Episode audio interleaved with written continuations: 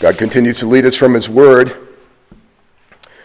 From that city, many of the Samaritans believed in him because of the woman who had testified.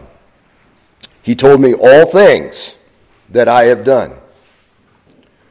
So when the Samaritans came to Jesus, they were asking him to stay with them. And he stayed there two days. Many more believed because of his word. Well, brothers and sisters, it is that word that is going to be preached to us now. May we also be like those people that were with Jesus and with the woman at Samaria. May we also believe. Turn in your Bibles to the book of Psalms. We're going to be looking at Psalm 22 this morning. Just a familiar psalm to many, if not all of you. I will be reading from the New American Standard Bible. This is the word of Almighty God, so I ask that you stand out of respect and reverence for the reading of His holy word. Psalm 22. For the choir director, upon Aijeleth, Hashshahar, a psalm of David. My God, my God, why have you forsaken me? Far from my deliverance are the words of my groaning. O my God, I cry by day, but you do not answer, and by night, but I have no rest. Yet you are holy, O you who are enthroned upon the praises of Israel. In you our fathers trusted. They trusted, and you delivered them. To you they cried out, and were delivered. In you they trusted, and were not disappointed. But I am a worm, and not a man, a reproach of men, and despised by the people. All who see me sneer at me. They separate with the lip, they wag the head, saying, Commit yourself to the Lord. Let him deliver him. Let him rescue him, because he delights in him. Yet you are he who brought me forth from the womb. You made me trust when upon my mother's breasts. Upon you I was cast from birth. You have been my God from my mother's womb. Be not far from me, for trouble is near, for there is none to help. Many bulls have surrounded me, strong bulls of Bashan have encircled me. They open wide their mouth at me, as a ravening and roaring lion. I am poured out like water, and all of my bones are out of joint. My heart is like wax, it is melted within me. My strength is dried up like a potsherd, and my tongue cleaves to my jaws, and you lay me in the dust of death. For dogs have surrounded me, a band of evildoers has encompassed me. They pierced my hands and my feet. I can count all my bones. They look, they stare at me. They divide my garments among them, and for my clothing they cast lots.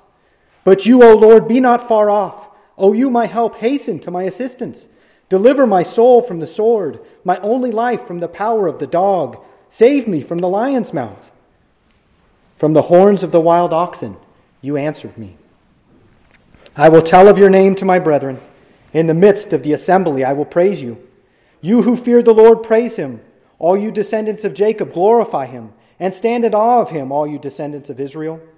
For he has not despised nor abhorred the affliction of the afflicted, nor has he hidden his face from him. But when he cried to him for help, he heard. From you comes my praise in the great assembly. I shall pay my vows before those who fear him. The afflicted will eat and be satisfied. Those who seek him will praise the Lord. Let your heart live forever. All the ends of the earth will remember and turn to the Lord, and all the families of the nations will worship before you. For the kingdom is the Lord's, and he rules over the nations. All the prosperous of the earth will eat and worship. All those who go down to the dust will bow before him, even he who cannot keep his soul alive. Posterity will serve him. It will be told of the Lord to the coming generation. They will come and will declare his righteousness to a people who will be born, that he has performed it. Thus far, the reading of God's holy word. Let's pray. Oh God, what a text, what a passage that is before us today. We pray and ask that you would take the message that is on these pages by your Spirit and that you would apply them to our hearts. We ask in Jesus' holy name. Amen. Amen. Please be seated.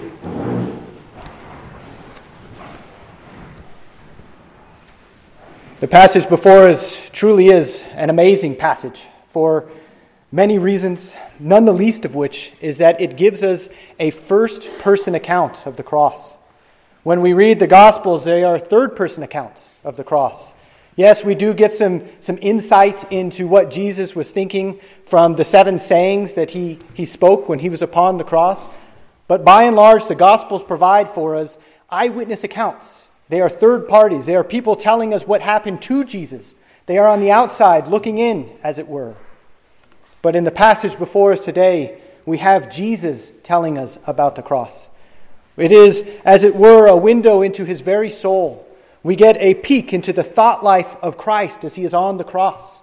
I imagine that if a thousand years from now in glory, if, like the Apostle John, we were to lean upon the Savior's breast, and we were to turn to him and we were to say, Master, tell us about the cross. What were you thinking? What was going through your mind? That, as he no doubt did to the disciples on the road to Emmaus, he would once again lead our attention to this psalm and he would tell us, This is what I was thinking upon the cross. This is what was going through my mind. This was my prayer as I was suffering upon the tree. It is marvelous. And it is a psalm about Jesus. It is a psalm about his, his sufferings on the cross. It, uh, it is applied to Jesus or attributed to Jesus in the New Testament. The New Testament quotes this psalm some 10 times. Verse 1 is, is quoted by Matthew and Mark. And my God, my God, why have you forsaken me? We see uh, all three of the synoptic gospels allude to verse 8 commit yourself to the Lord, let him deliver him. Perhaps the, our Lord has verse 15 on his mind when he gives the fifth saying of the cross, when he says, I thirst. All of the gospel writers, all four of them, quote verse 18 and speaking of the dividing of the garments. And the writer of Hebrews attributes verse 22 and says that it is Jesus who is speaking when he says, I will tell of your name to my brethren. So there's no doubt this is a psalm about Jesus. This psalm is about Christ on the cross. Jesus himself, when on the road to Emmaus, uh, told the disciples that he said, These are the words which I spoke to you while I was still with you, that all things which are written about me in the law of Moses and the prophets and the Psalms must be fulfilled. That there are specific things written about Jesus in the Psalms. That there are specific Psalms that are messianic Psalms, as we call them. They are about Christ.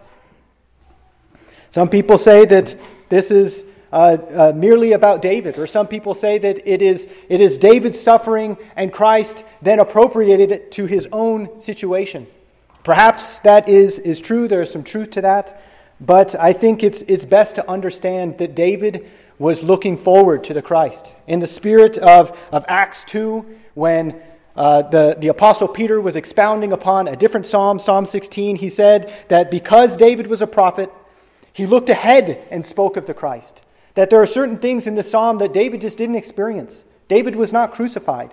We don't have uh, an account of David being stripped of his clothing.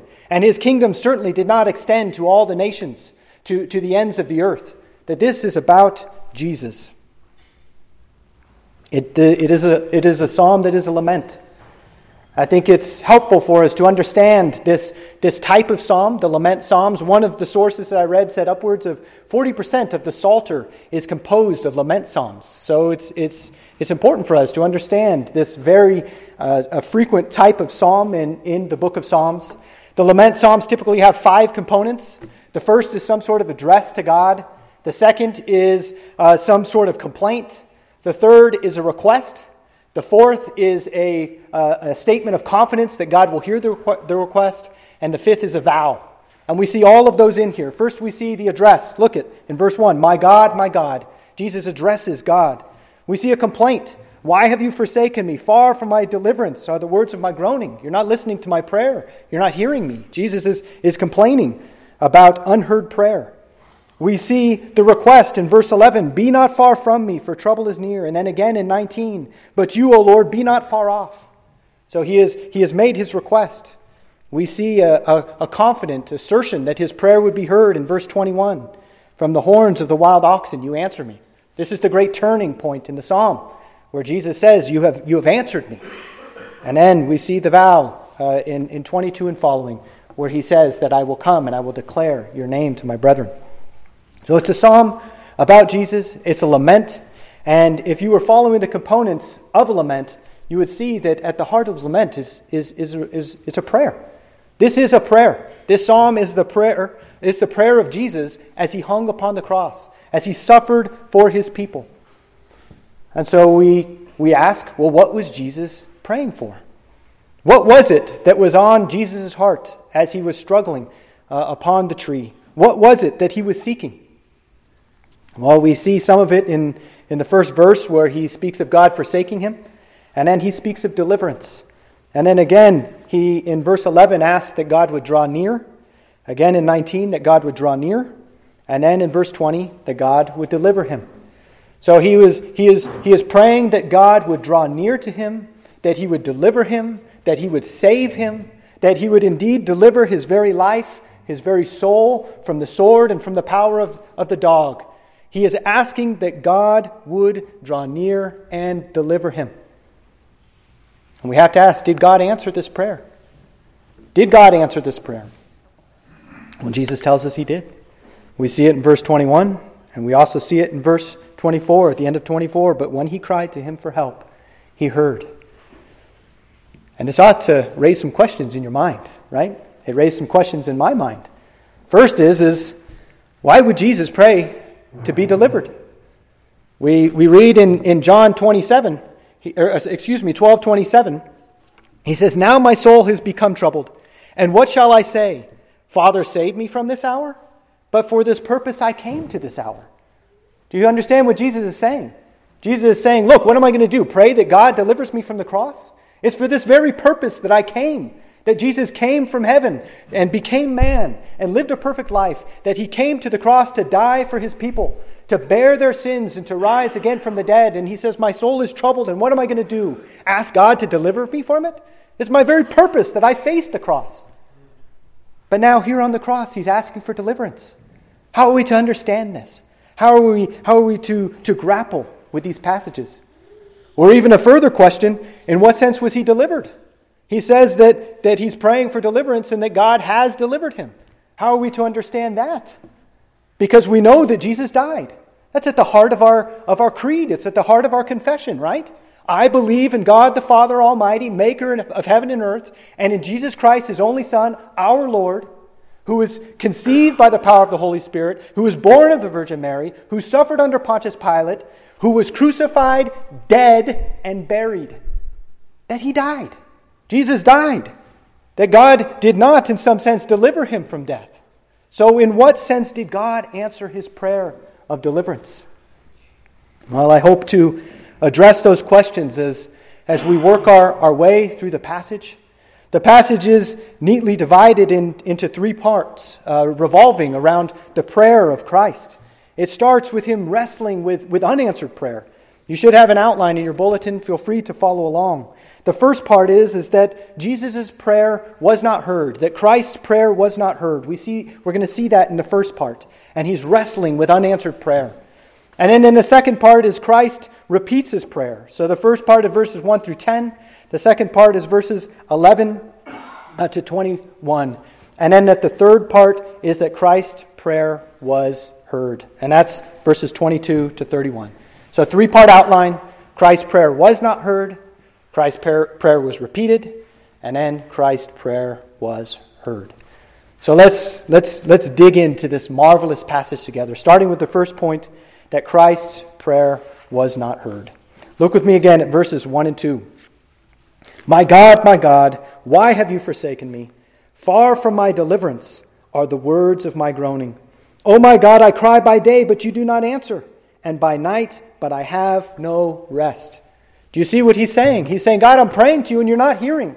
You're not listening. You're not delivering me. Far from the words of my groaning, I'm groaning, I'm crying out to you, and you have yet to deliver me. Indeed, you have forsaken me. It's interesting when we, when we look at this, this prayer of Jesus in the Gospels, it tells us the time of day that he prayed this prayer.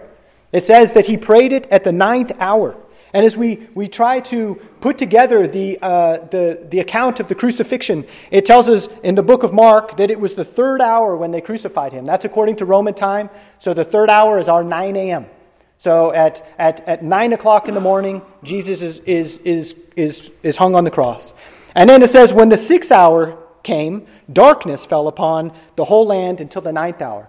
So the third hour is 9 a.m., the sixth hour is noon, and there was darkness from noon until the ninth hour. So three hours of darkness. Jesus on the cross for six hours. It's from noon until 3 p.m. that there's darkness upon the land. And it's at 3 p.m., it tells us in, in, in Mark. At the ninth hour, Jesus cried out with a loud voice, saying, Eli, Eli, lama sabachthani, which is translated, My God, my God, why have you forsaken me?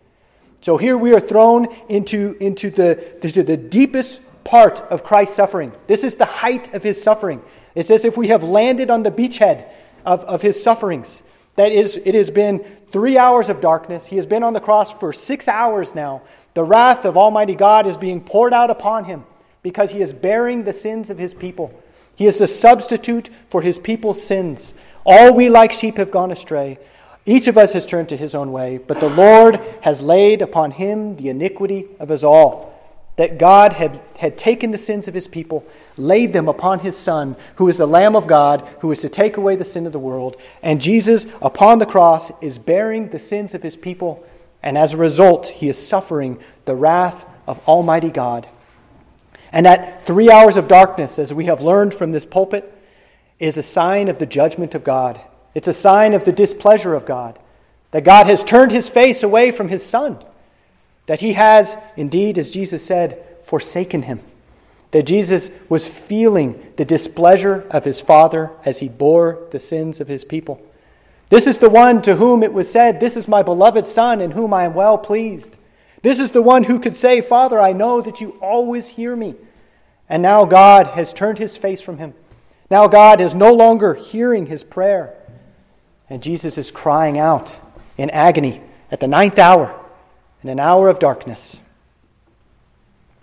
And we see his response to unanswered prayer. It's, it's, it's quite remarkable. Look at the first thing he does in verse 3 is that he focuses upon the character of God.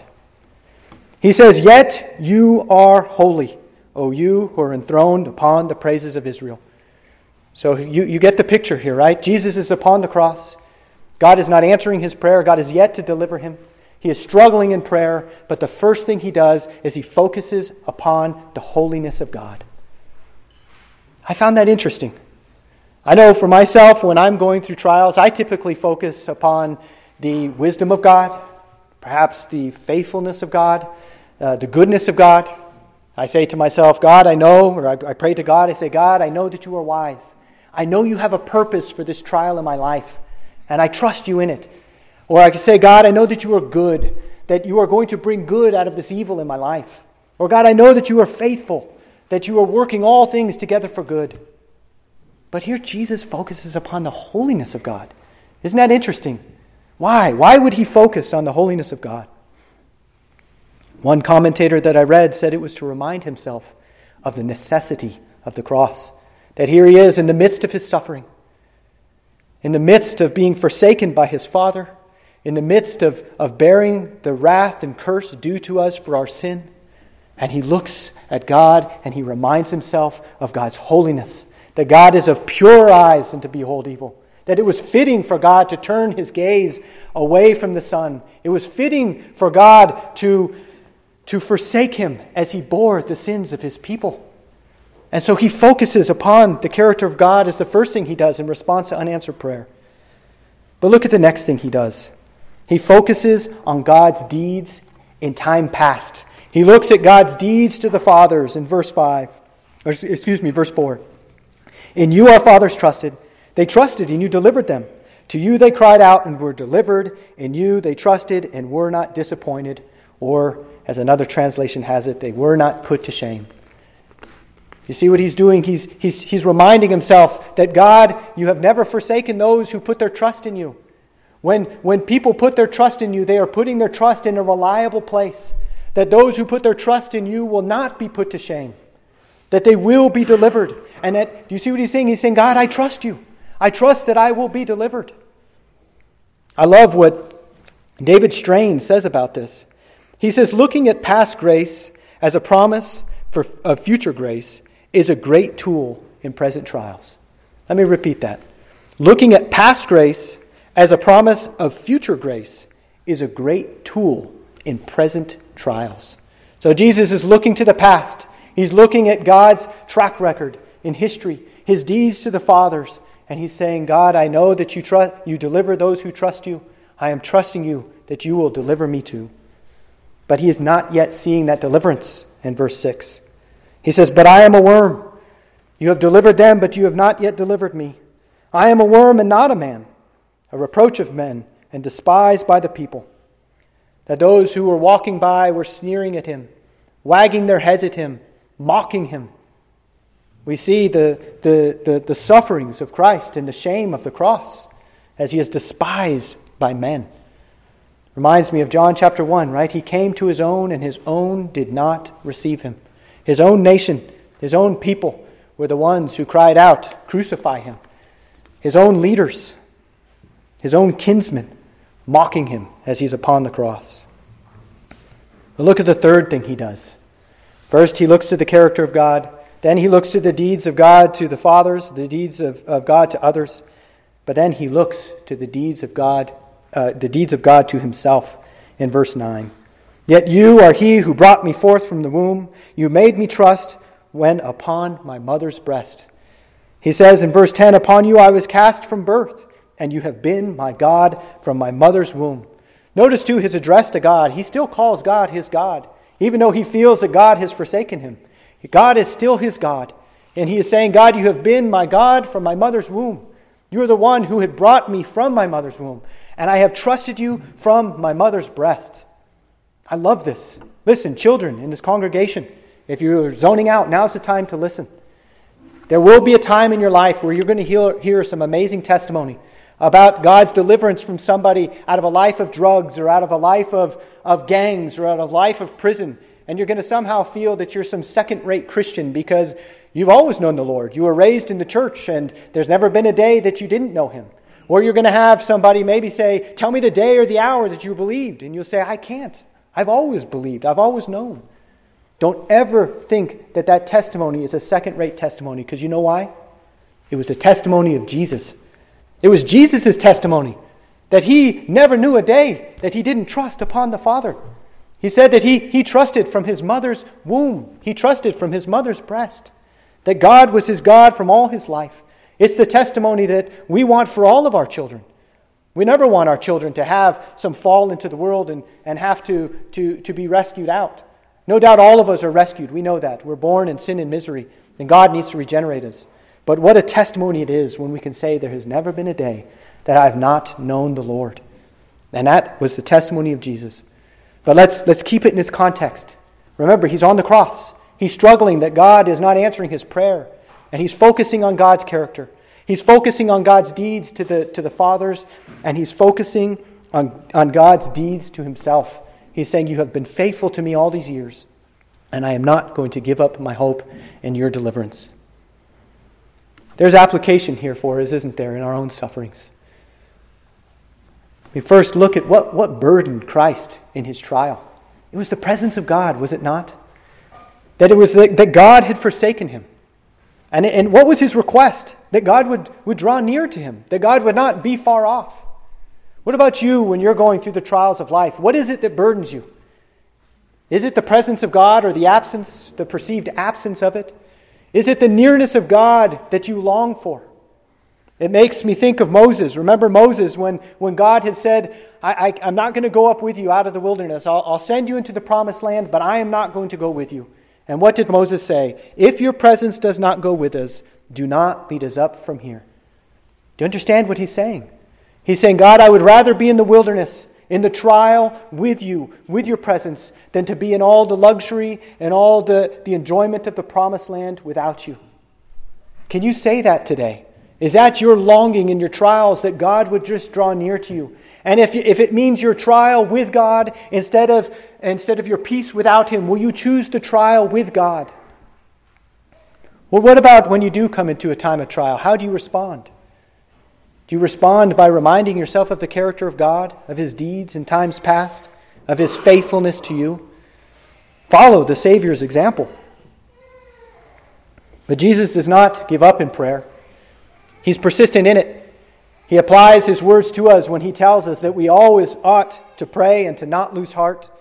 And that leads us to the second portion of this great psalm, and that is the portion where Christ's prayer is repeated. Look at verse 11. He says, Be not far from me, for trouble is near.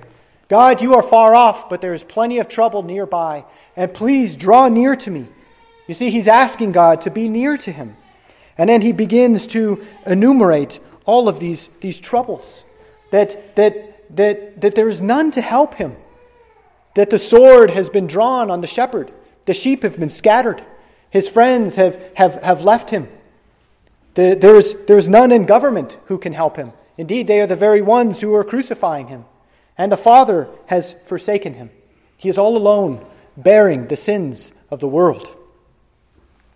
And he begins to enumerate to the Father all of his sufferings. He is applying the principle that we are to cast our cares upon him because he cares for us. And he begins to enumerate what is going on in verse 12, he says, Many bulls have surrounded me, strong bulls of Bashan have encircled me. The bulls of Bashan were the fat ones, the sleek ones. The, the area east of the Jordan was good pasture land. If you recall, that's why the, the Reubenites and the Gadites and the half tribes of Manasseh wanted to keep that land, is because they had much livestock. That the, the land of, of Og uh, and, and um, Sihon were, were lands that were good for pasture and that the, the cattle that it produced, they were fat, they were strong, they were mighty. Jesus is saying, The mighty have encircled me, the strong ones have encircled me. Remember that Jesus was rejected by the priests, by the chief priests, by the Sanhedrin. Can you imagine that? I mean, to, to try to put that in perspective, uh, th- remember, this is Passover. Uh, this, is, this is a great feast. And uh, imagine, perhaps in our context, being in Washington, D.C. on the 4th of July, the, the celebration of of the birth of our nation, of our independence, and having the Supreme Court and the president and all the people crying out for your death, being forsaken by everyone. That's essentially what has happened to Jesus here. It's Passover. They're celebrating the, the, the, the great event of, of God taking them out of Egypt, delivering them, and, and forming the nation. And all of, the, all of the rulers of the nation, all of the people of the nation have, have condemned him, have cried out for his blood, have cried out for his crucifixion, and they have surrounded him. They've encircled him. He begins to uh, recount all that is happening with his body. He says, I am poured out like water, and all my bones are out of joint. He says, My heart is like wax, it is melted within me. He's describing the fear that is upon him, that he is, he is terrified. As we look in scriptures at this phrase of, of the heart being melted, it describes fear.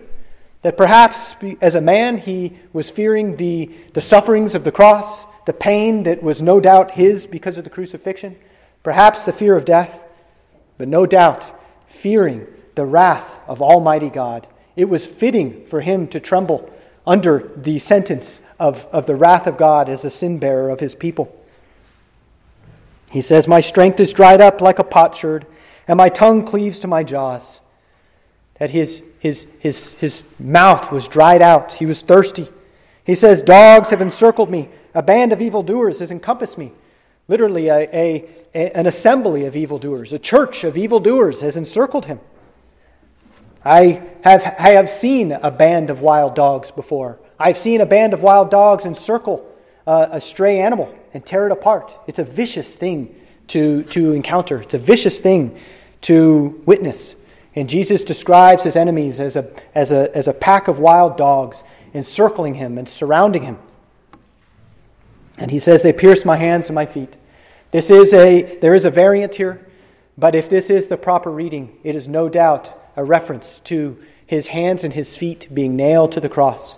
Remember what Thomas said unless I can put my finger into his hand, unless I can put my hand into his side, I will never believe that Jesus was nailed to the cross, that they, they, they pierced his hands and his feet. He says, I can count all my bones. They look, they stare at me. He's describing the, the public shame of the cross, that everybody is looking at him.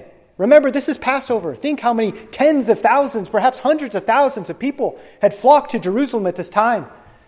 And that the inscription was written not only in Aramaic, but it was also written in Latin and Greek, so all could read the charge against him. Think how many tens of thousands of people would have walked by and looked at him and sneered at him and mocked him. And that was the point. That's the purpose of crucifixion. That was the purpose of public execution, is to put the criminal on display. And he says, They divide my garments among them, and for my clothing they cast lots. You know, typically when we see uh, the crucifixion depicted in art, whether it be a, a crucifix or some sort of painting, how is Jesus depicted? He has a loincloth on, doesn't he? He has some sort of underwear, if you will. But you know, that's, that's, they didn't have underwear in, in, in the way we have it back then. The ancient Israelite would have had two garments. They would have had the inner garment and the outer garment. And it says that they cast lots for one and they divided the other. Jesus would have been naked upon the cross. His mother would have seen him naked. John would have seen him naked. The women who ministered to him would have seen him naked upon the cross. Everybody who walked by would have seen the shame of his nakedness. And if you remember from the book of Genesis, that nakedness, awareness of nakedness, the shame of nakedness is associated with sin. That prior to the sin of Adam and Eve, they were naked and they knew it not. It wasn't until they had eaten from the fruit that they were aware that they were naked. That there was something about our nakedness that, that shows that our sins are exposed. That is why we long to have our nakedness covered by the righteousness of Christ. That here the one who covers us was himself uncovered. In bearing our sin, he became naked that he might clothe us. And he had to endure the shame of the cross, as it says in the book of Hebrews. And he says in verse 19, But, O God, O Lord, be not far off from me. O you, my help, hasten to my assistance. Deliver my soul from the sword, my only life, from the power of the dog. Save me from the lion's mouth. So here we come to his requests. Here we come to his, his prayer, his petition that, that God would draw near to him, that God would save him, that God would hasten to his assistance, indeed, that God would deliver his soul from death. And so we're brought back to the question that was raised in the introduction. In the introduction. How are we to understand this in light of Jesus saying in John 12 27, My, my soul has become troubled, and what shall I say? Father, save me from this hour. But for this purpose I came to this hour. How are we to understand Christ's cry for deliverance upon the cross? Family of God, I can tell you I wrestled long and hard to understand this. I read a lot of commentaries, I listened to a lot of sermons, I read a lot of, of, of uh, journal articles. And I think the best way to understand this is to understand that Jesus, as our high priest, is interceding for us. He's not asking for himself to be delivered from the cross. He is committed to the cross. He is committed to drink the wrath of God, the cup of the wrath of God, to its very dregs. But he, as our great high priest, is interceding for us. And he has so identified himself with his people. He has so identified himself with our sin that he is crying out and interceding that we would be delivered from death. That just as he could say to Saul, Saul, Saul, why are you persecuting me? That he can so identify himself with the church, that the persecution of the church is a persecution to him. That now, is the head of the church, the, the head of the body, that he has identified himself with us and he is crying out, as our high priest, that his work would be effectual, that it would deliver us from death, that there would be an ultimate deliverance from death. And that leads us also to the next question of how did God answer the prayer? Because he says in verse 21 From the horns of the wild oxen you answered me. If you have uh, uh, various versions, maybe I think it's the, the New King James or the King James or uh, the ESV, it actually puts it in the past tense, which is what the Hebrew does. From the horns of the wild oxen you have answered me. Remember the forms, uh, the, the parts of the lament, that in the lament there is some sort of confident assertion that God would hear them. And here Jesus is still in the midst of his suffering, and he says, You have answered me. You have heard me, In some sense, God heard his prayer. How did God answer his prayer? How did God hear his prayer? Well, there's, there's two aspects to his prayer, aren't there? The one is that God would draw near, that God would not be far off. And the other is that God would deliver his soul from the sword. If we were to take both of these, take the first one, that God would not be far off. If you remember what I said about the timing of, of the cross, that Jesus was crucified at 9 in the morning, come noon, the darkness descended upon the land, and then at 3 p.m., it is at 3 p.m. that the darkness was lifted. But it was at 3 p.m. that Jesus cried out, My God, my God, why have you forsaken me? It was at that very moment that he cried out. But you know, he didn't die at that very moment. If you look at this, if you look at the seven sayings of the cross, this is the fourth saying of the cross My God, my God, why have you forsaken me? He still has to say, I thirst. He still has to drink from, from the wine, the sour wine. He still has to say, It is finished. And he still has to say, Into your hands I commit my spirit.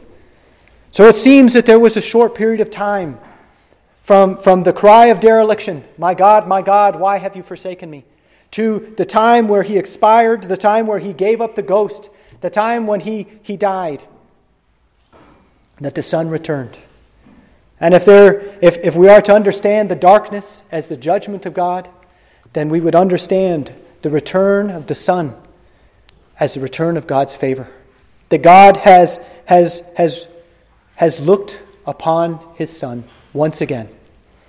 That the, that the work of propitiation is finished. And it makes sense, doesn't it? Even if it wasn't the Son, there had to have been some sort of token given to Christ that it was enough. Because remember, Jesus didn't die just from his body giving out. He said, I lay down my life and I take it up again. He is the one who gave up the Spirit. He is the one who decided when to die. And he wouldn't have died prematurely.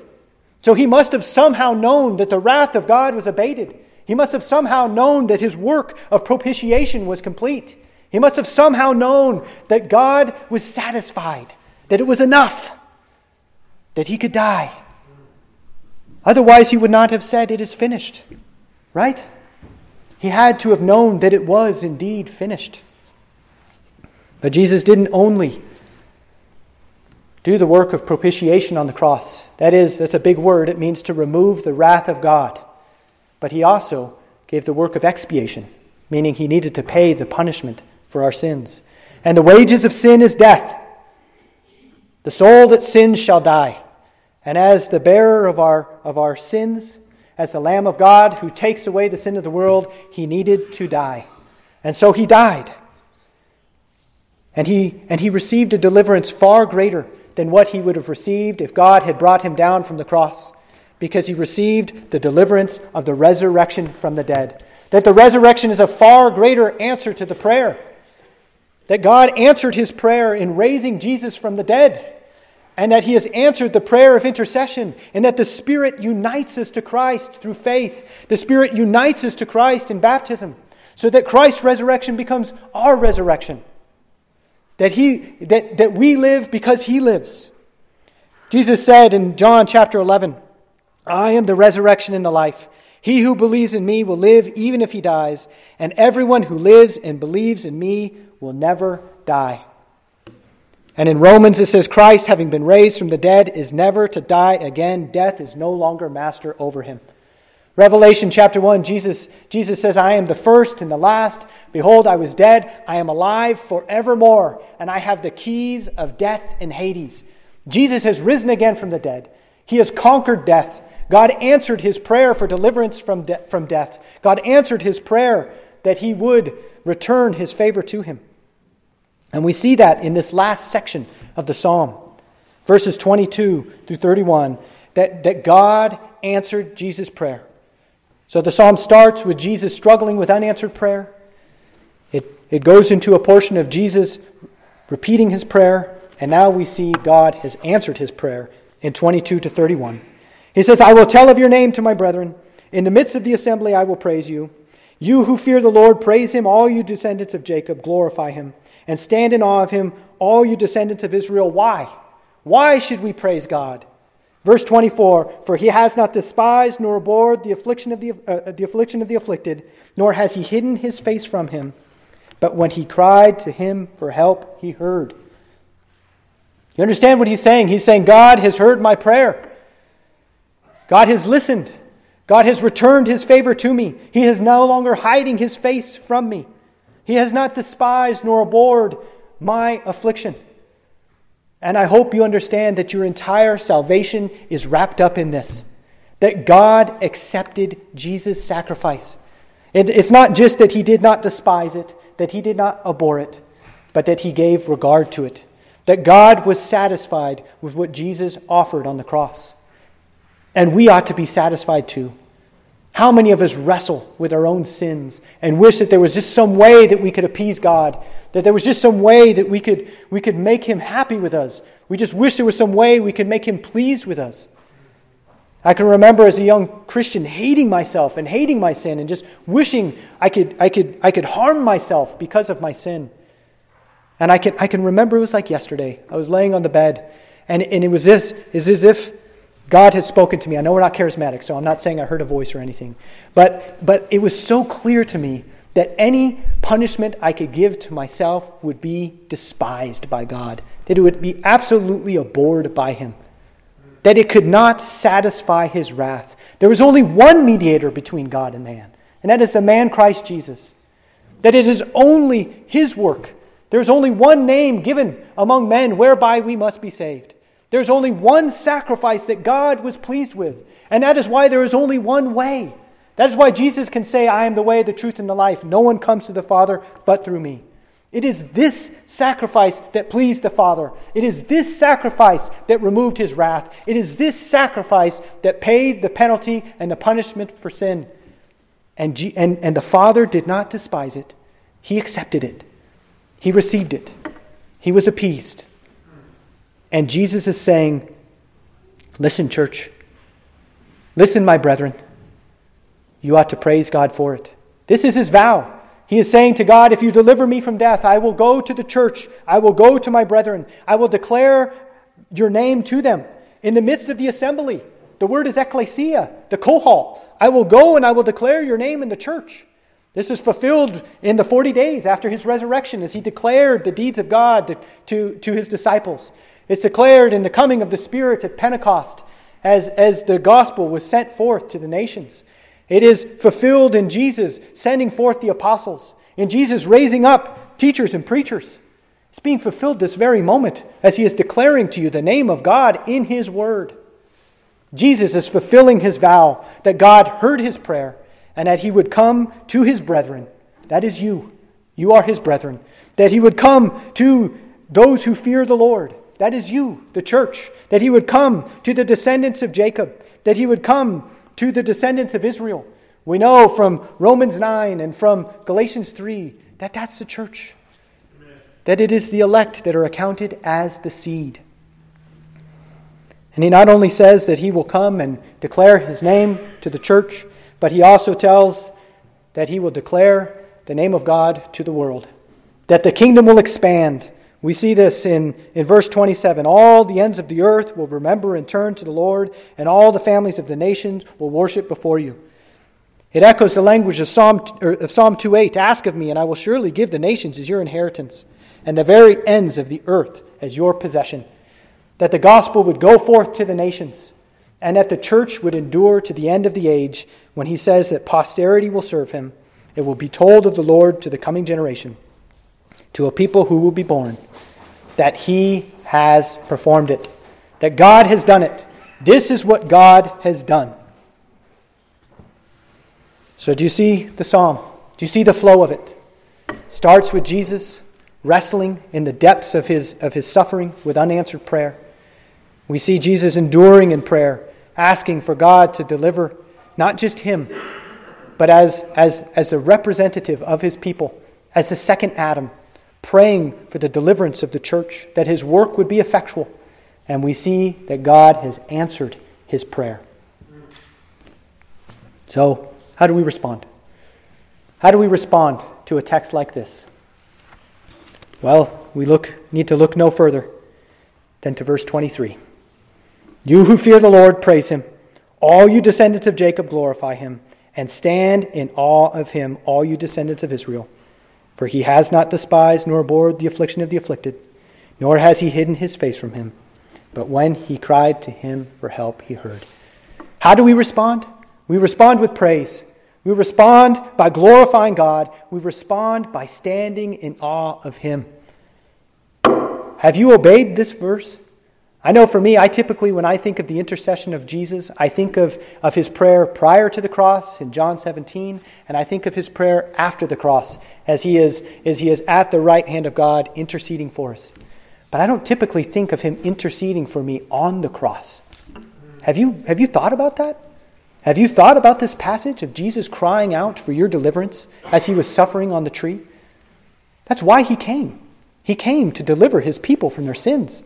That's why he's called Jesus. He came to rescue his people from their sins. And he interceded for us. And he's saying, Listen, church, God heard my prayer. He heard me. He answered my prayer. That I have delivered you from death. That God has been gracious to you. He has forgiven all your sins. And that now he looks upon you with favor. That if we are in Christ, if we have been united to him, that we have the peace of God, we have the favor of God, and we have the forgiveness of our sins, we have deliverance from death, we have eternal life, and we ought to praise God for it. Amen. Let's pray. Oh God, what a passage, what a text. To come into the very thought, the very mind of Christ as he suffered on the tree to see him interceding for us, to see him praying for our deliverance from death, to see him praying for your favor to return upon us, and to know that you answered that prayer. Oh God, how gracious you are, how, how kind you are, and how marvelous you are. We do stand in awe of you this day. Who could have designed such a thing? That God would become man that you would send your Son to die for our sins, that through his death, death would be conquered, that through his resurrection, life and immortality would be given to the nations. Oh, Father, how marvelous you are. We do praise you this day. We glorify you. We stand in awe of you. You are great. We pray this in Jesus' holy name. Amen. Well, we are going to close out this time singing. Take a guess. Psalm 22. We are going to sing this psalm back to God. We are going to praise Him for answering Jesus' prayer. So, if you would, in your bulletin, I don't know what I have here. This is this is someone else's bulletin. It's probably why Scott got tripped up earlier. It's a trap. I got it. My God, my God. What is this? My God, my God, why have you forsaken me? Psalm 22. Pay attention to the words. We just went through this psalm together. Pay attention to Jesus' prayer and pay attention as you sing and praise God.